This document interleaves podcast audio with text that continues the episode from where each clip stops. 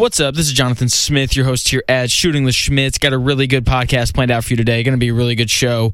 Starting it off, we're going to talk N F L and who needs a new roommate. And then we're going to get into a little bit of N B A stuff. We're going to talk about one of the biggest surprises of this N B A season. And then we're going to finish it off with, of course, the new college football playoff rankings. Got a loaded show for you. It's going to be really good. Hope you enjoy it. Here we go.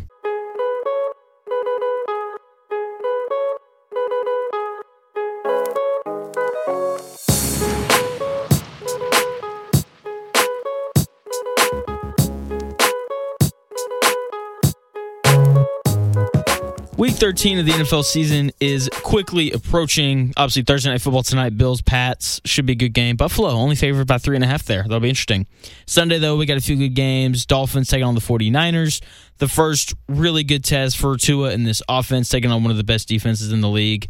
In the forty-niners, we got Packers, Bears. Going to be interesting to see if it's Jordan Love or Aaron Rodgers playing quarterback. We got the Commanders and the Giants. The Commanders favored in that one by two and a half.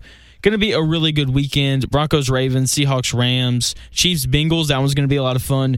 Chargers, Raiders. That one will be good. Just a lot of good games this week that are going to be just really fun, I think, for all of us to watch. But I don't want to talk to you too much about the upcoming games this weekend. I want to talk about something more, I wouldn't say more important, something that I think I enjoy talking about a little bit more, though, and that is this upcoming N F L draft. Okay, and it's time to see who needs a new roommate?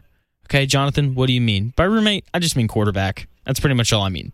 So here are the list of teams who we know, without a doubt, will be drafting a quarterback this upcoming N F L draft. All right, and that is the Colts, the Houston Texans, the Washington Commanders, the Carolina Panthers, the New Orleans Saints, and the Seattle Seahawks.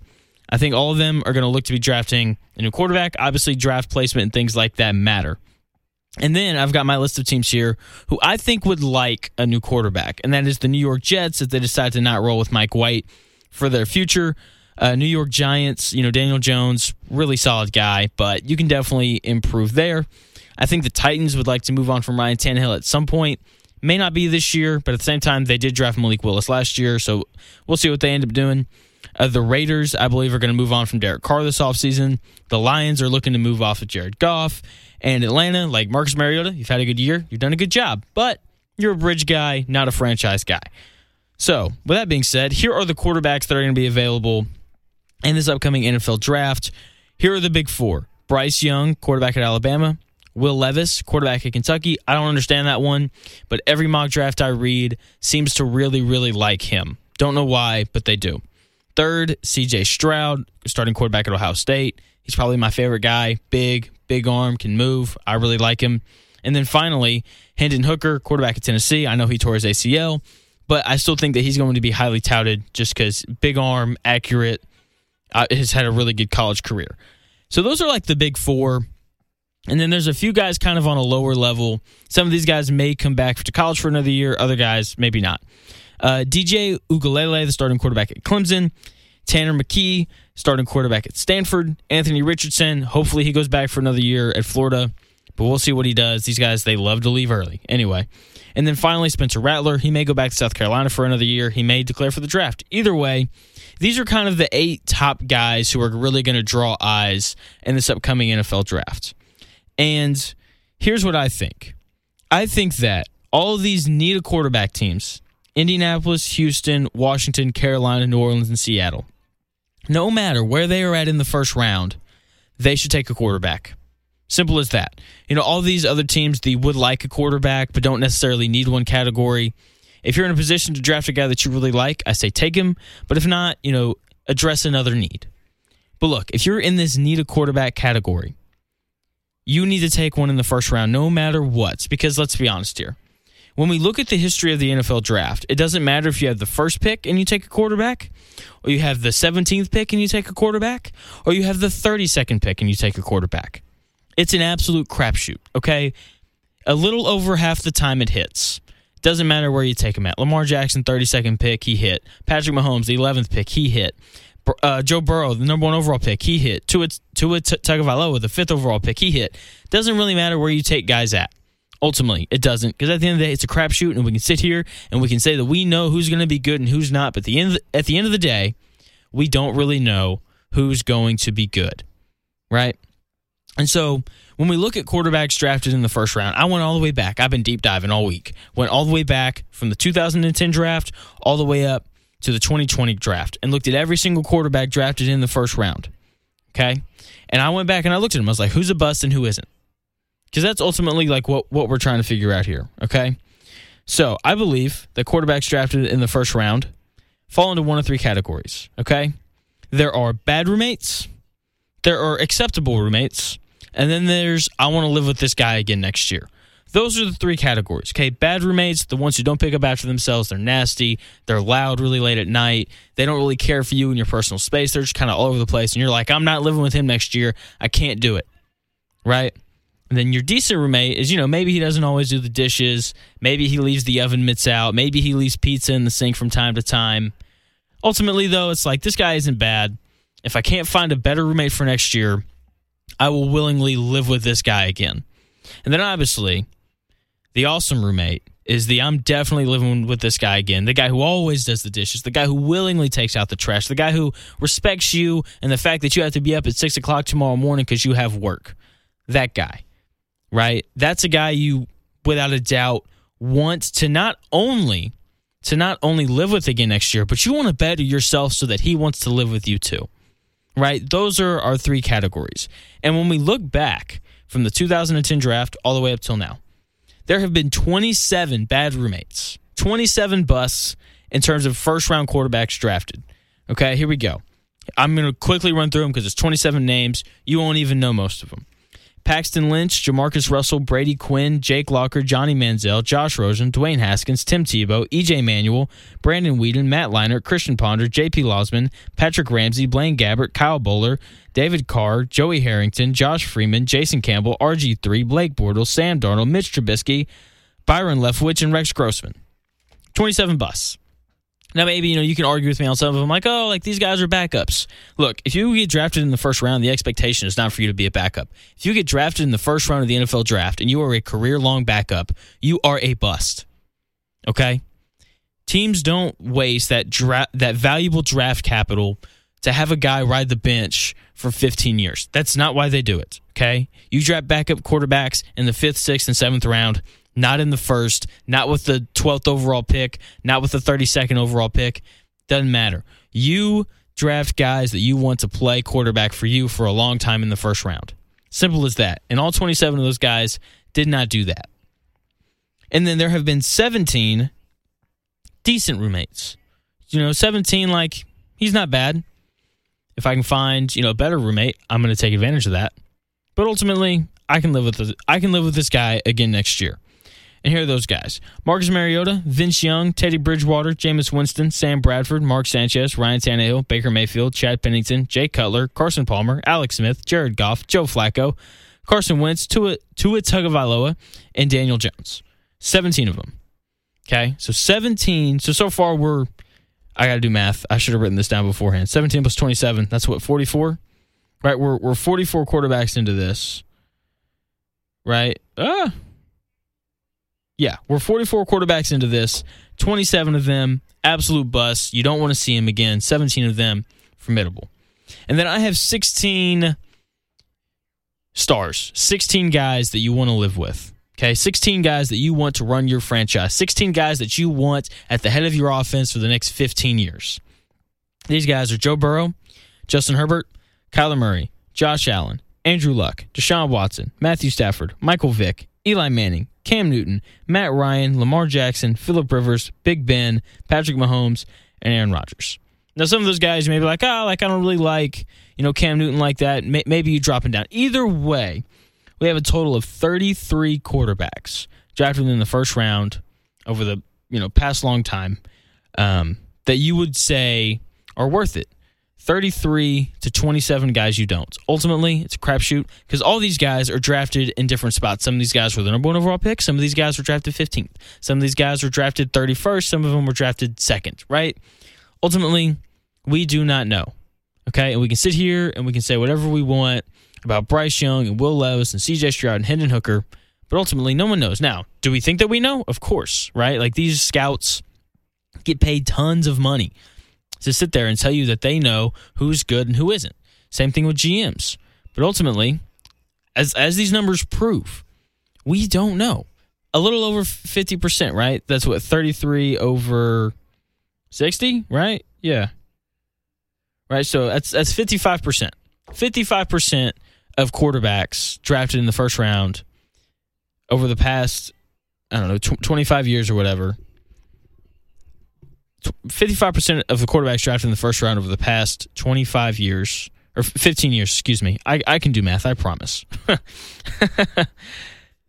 fifty-five percent of them have been at have been at least decent, right? But only sixteen of them, only sixteen of them have been like one hundred percent would do this again, right? And that's just over a quarter. So you have a twenty-five percent chance of drafting an absolute star quarterback, a fifty-five percent chance of drafting a decent starting quarterback, and then a forty-five percent chance of drafting a bust. And ultimately, this is just how the N F L works. So once again, if you're Indianapolis, Houston, Washington, Carolina, New Orleans, or Seattle, no matter where you're at in the first round, take a quarterback. Because at the end of the day, we can sit here and we can say that we know, but ultimately we don't. So take a quarterback, take the big swing, see if he can play. Okay, and then most importantly, hire a coach who is going to play to that quarterback's strengths, right? Like when we look at guys like Jalen Hurts and Tua and Josh Allen and Daniel Jones now, they all have coaches who have created offenses that play to their strengths. Okay, and part of the reason why I think we're seeing more quarterbacks who make it now as as at least like decent quarterbacks, like capable of man, of like playing in the N F L, capable of being your starting quarterback, not necessarily a star, but they're capable. The reason why we're seeing more of these is simply because we have coaches now who are creating offenses that play to their quarterback's strengths, right? When we look at Ryan Tannehill, he's in Tennessee now. Coach Vrabel has done a really good job of putting him in a system where he can excel. Same thing with Tua. Mike McDaniel gets brought in. He creates a system that complements what Tua does well. When we look at Brian Daboll, who went up to New York, right? He's created a system that complements what Daniel Jones does well. When he was in Buffalo, he created a system that complements what Josh Allen does well. Uh, Nick Sirianni in, in Philadelphia, he's created a system for Jalen Hurts that complements what Jalen Hurts does well. And ultimately, I think that's the major key to hitting on quarterbacks, is to hire offensive-minded head coaches who know and understand how to bring the best out of their young quarterbacks. So, once again, Indianapolis, Houston, Washington, Carolina, New Orleans, Seattle. No matter where you're at in the first round this year, draft a quarterback, whether you're in love with them or not, because at the end of the day, you don't know. You may end up drafting a stud. We'll see. So we're going to take a short break. When we come back, we're going to talk one of the biggest surprises of the N B A season thus far. Really excited to get into it. We're going to take a short break, and we'll be right back with more Shooting the Schmitz. And we're back, breaking down one of the biggest surprises of the N B A season this far.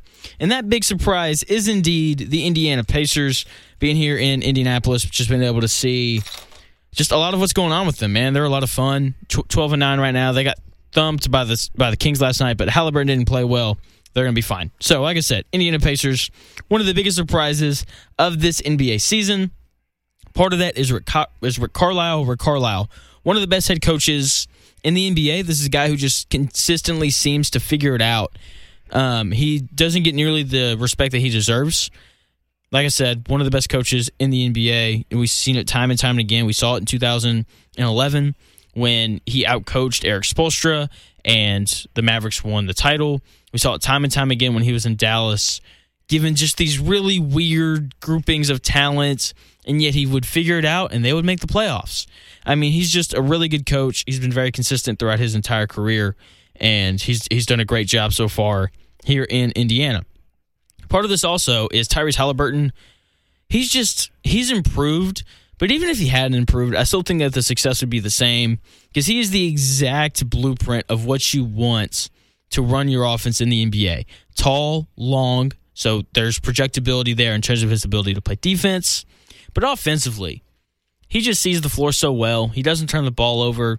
He's great at getting his teammates involved. He's averaging over eleven assists a game right now, averaging somewhere around twenty points per game as well, leading the league in assists. I mean, he's exactly what you want in your N B A point guard, a guy who is more than capable of scoring.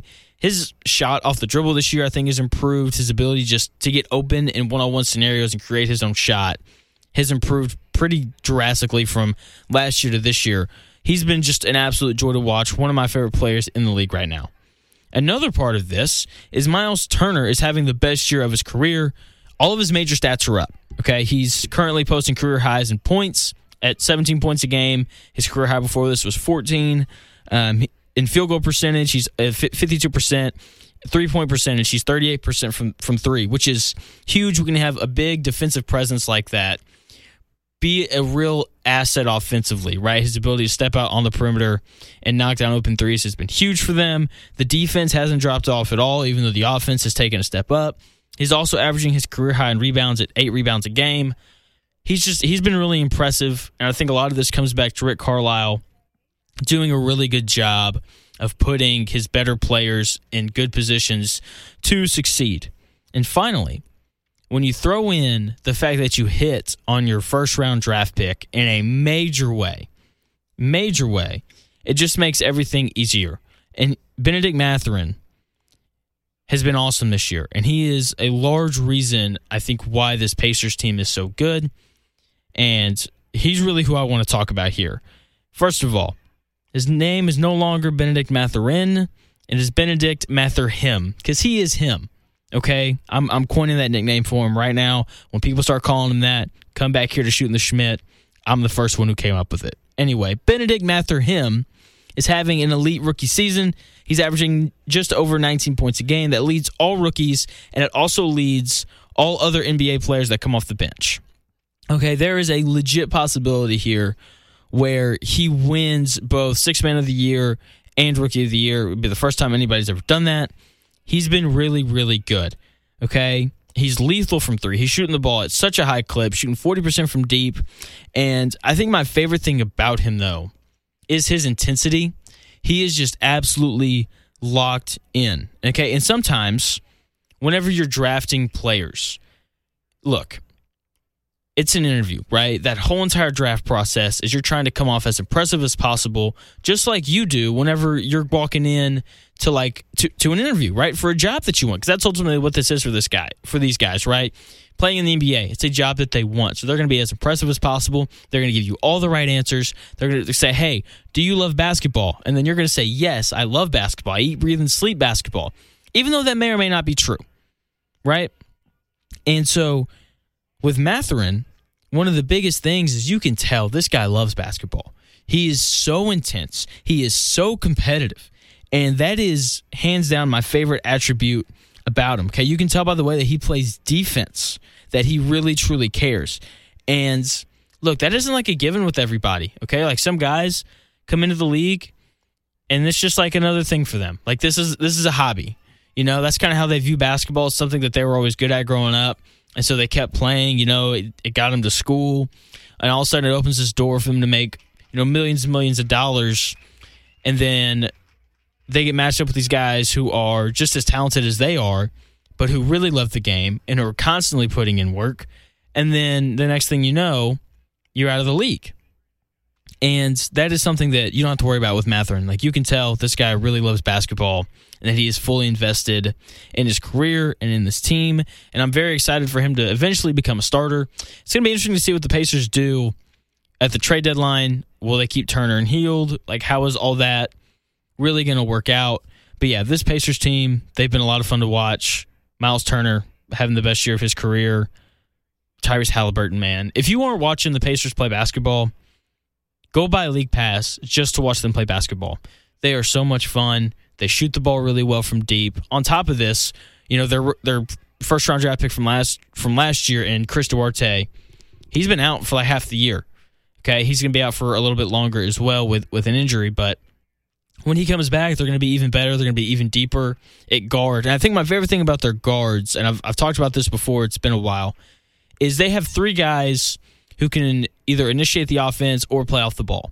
Tyrese Halliburton is shooting, I believe, forty-four percent from three this year on catch-and-shoot threes. That's an extremely high clip. That is insanely high. Obviously, I talked about Mathurin and his ability. You know, he's been playing off the ball all year this year, but we talked about his ability, you know, to shoot from deep. Chris Duarte, he's, I believe he's shooting around thirty-nine percent from three right now. So they've got three guys who can initiate the offense, who possess the ability to go one-on-one, get downhill, and create opportunities for others. Meanwhile, they also have the ability to play off the ball. And so you're able to just kind of rotate all three guards, and you can initiate the offense from anywhere on the floor, which I think makes things even easier for Rick Carlisle in terms of his ability to get guys like Myles Turner and Isaiah Jackson and Jalen Smith and these other more kind of role players who need to rely on Halliburton, Duarte, and Mathurin to initiate offense. It makes it even easier for him to set those other guys up. So it's a lot of fun to watch. It is the total opposite of the Dallas Mavericks and the way that they play basketball, whereas it's just give Luka the ball and everyone get out of the way. He'll kick it to you if you're open, right? This is a team that moves the basketball really well, a lot of screens. They're just a lot of fun to watch. Once again, watch this team play basketball.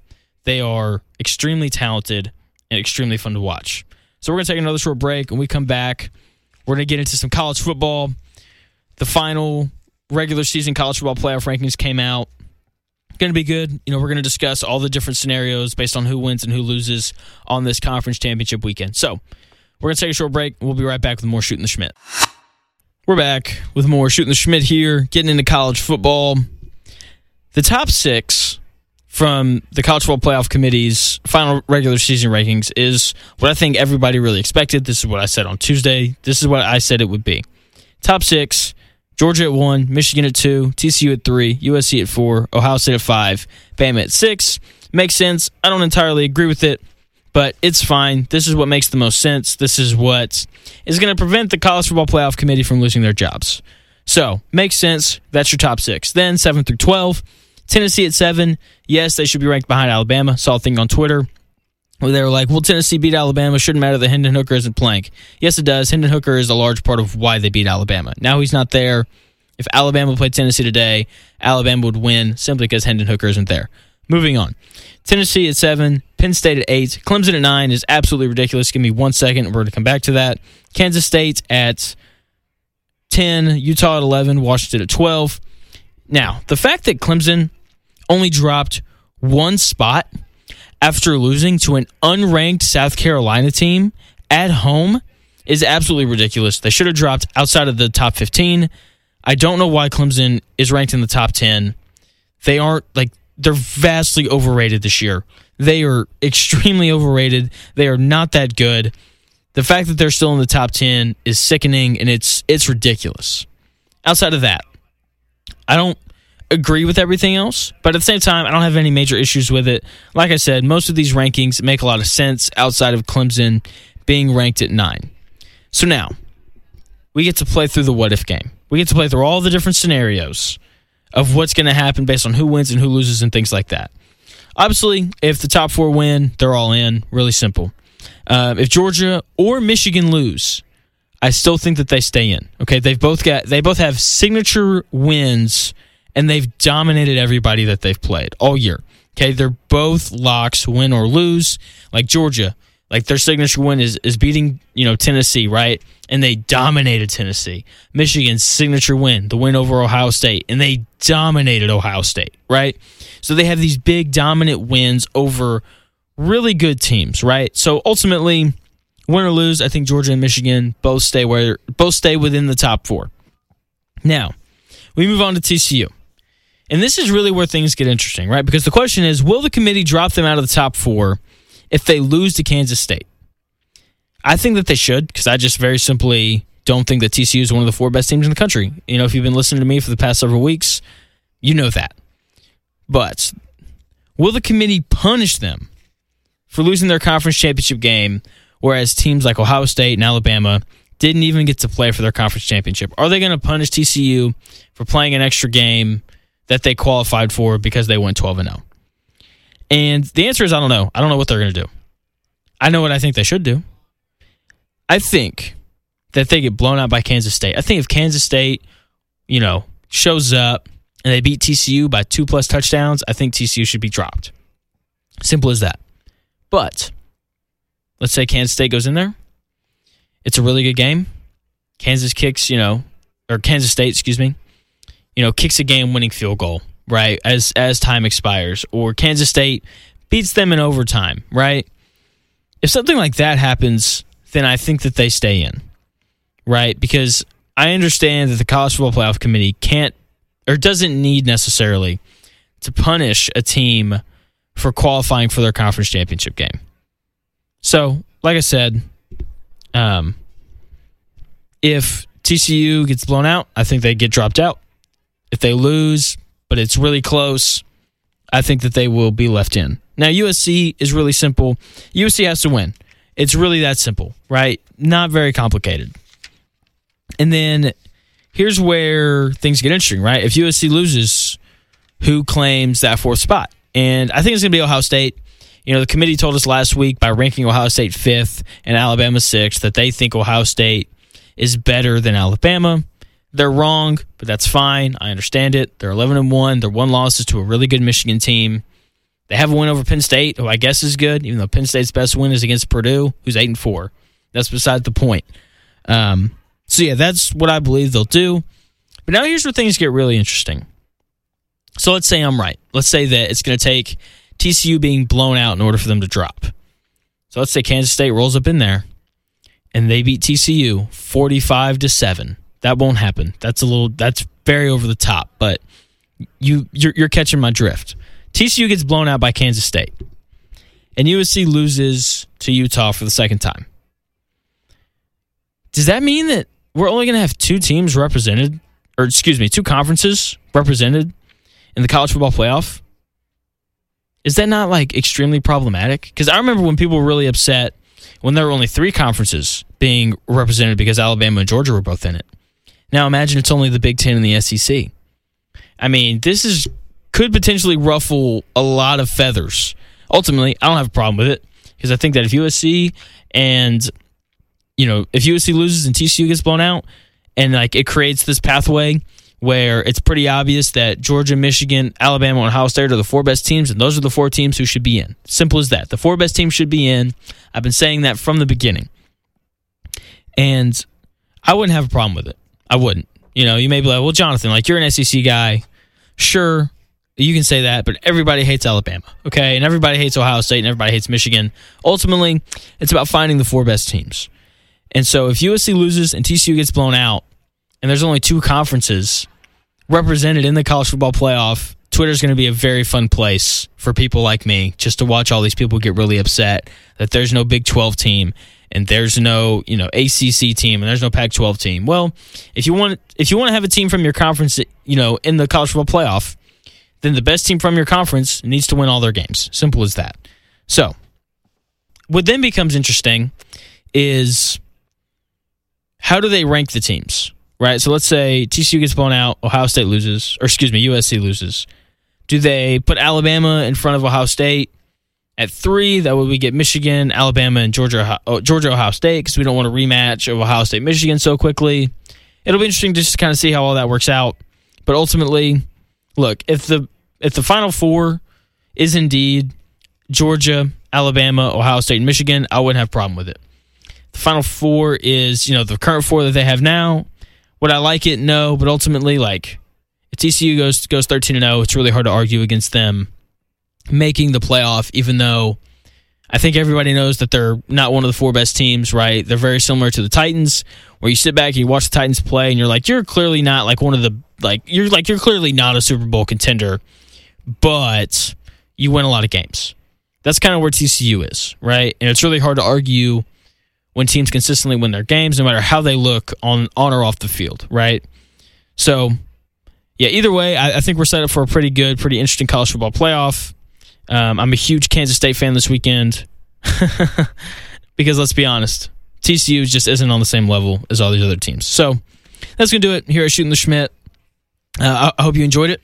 I will be back again on Tuesday with another podcast for y'all. Don't forget to, you know, follow, like, subscribe, do all that kind of stuff. So, once again, hope you enjoyed it. Hope you have a good weekend. Coming back Tuesday with some more heat. Can't wait to talk to you. So, I will talk to you again on Tuesday.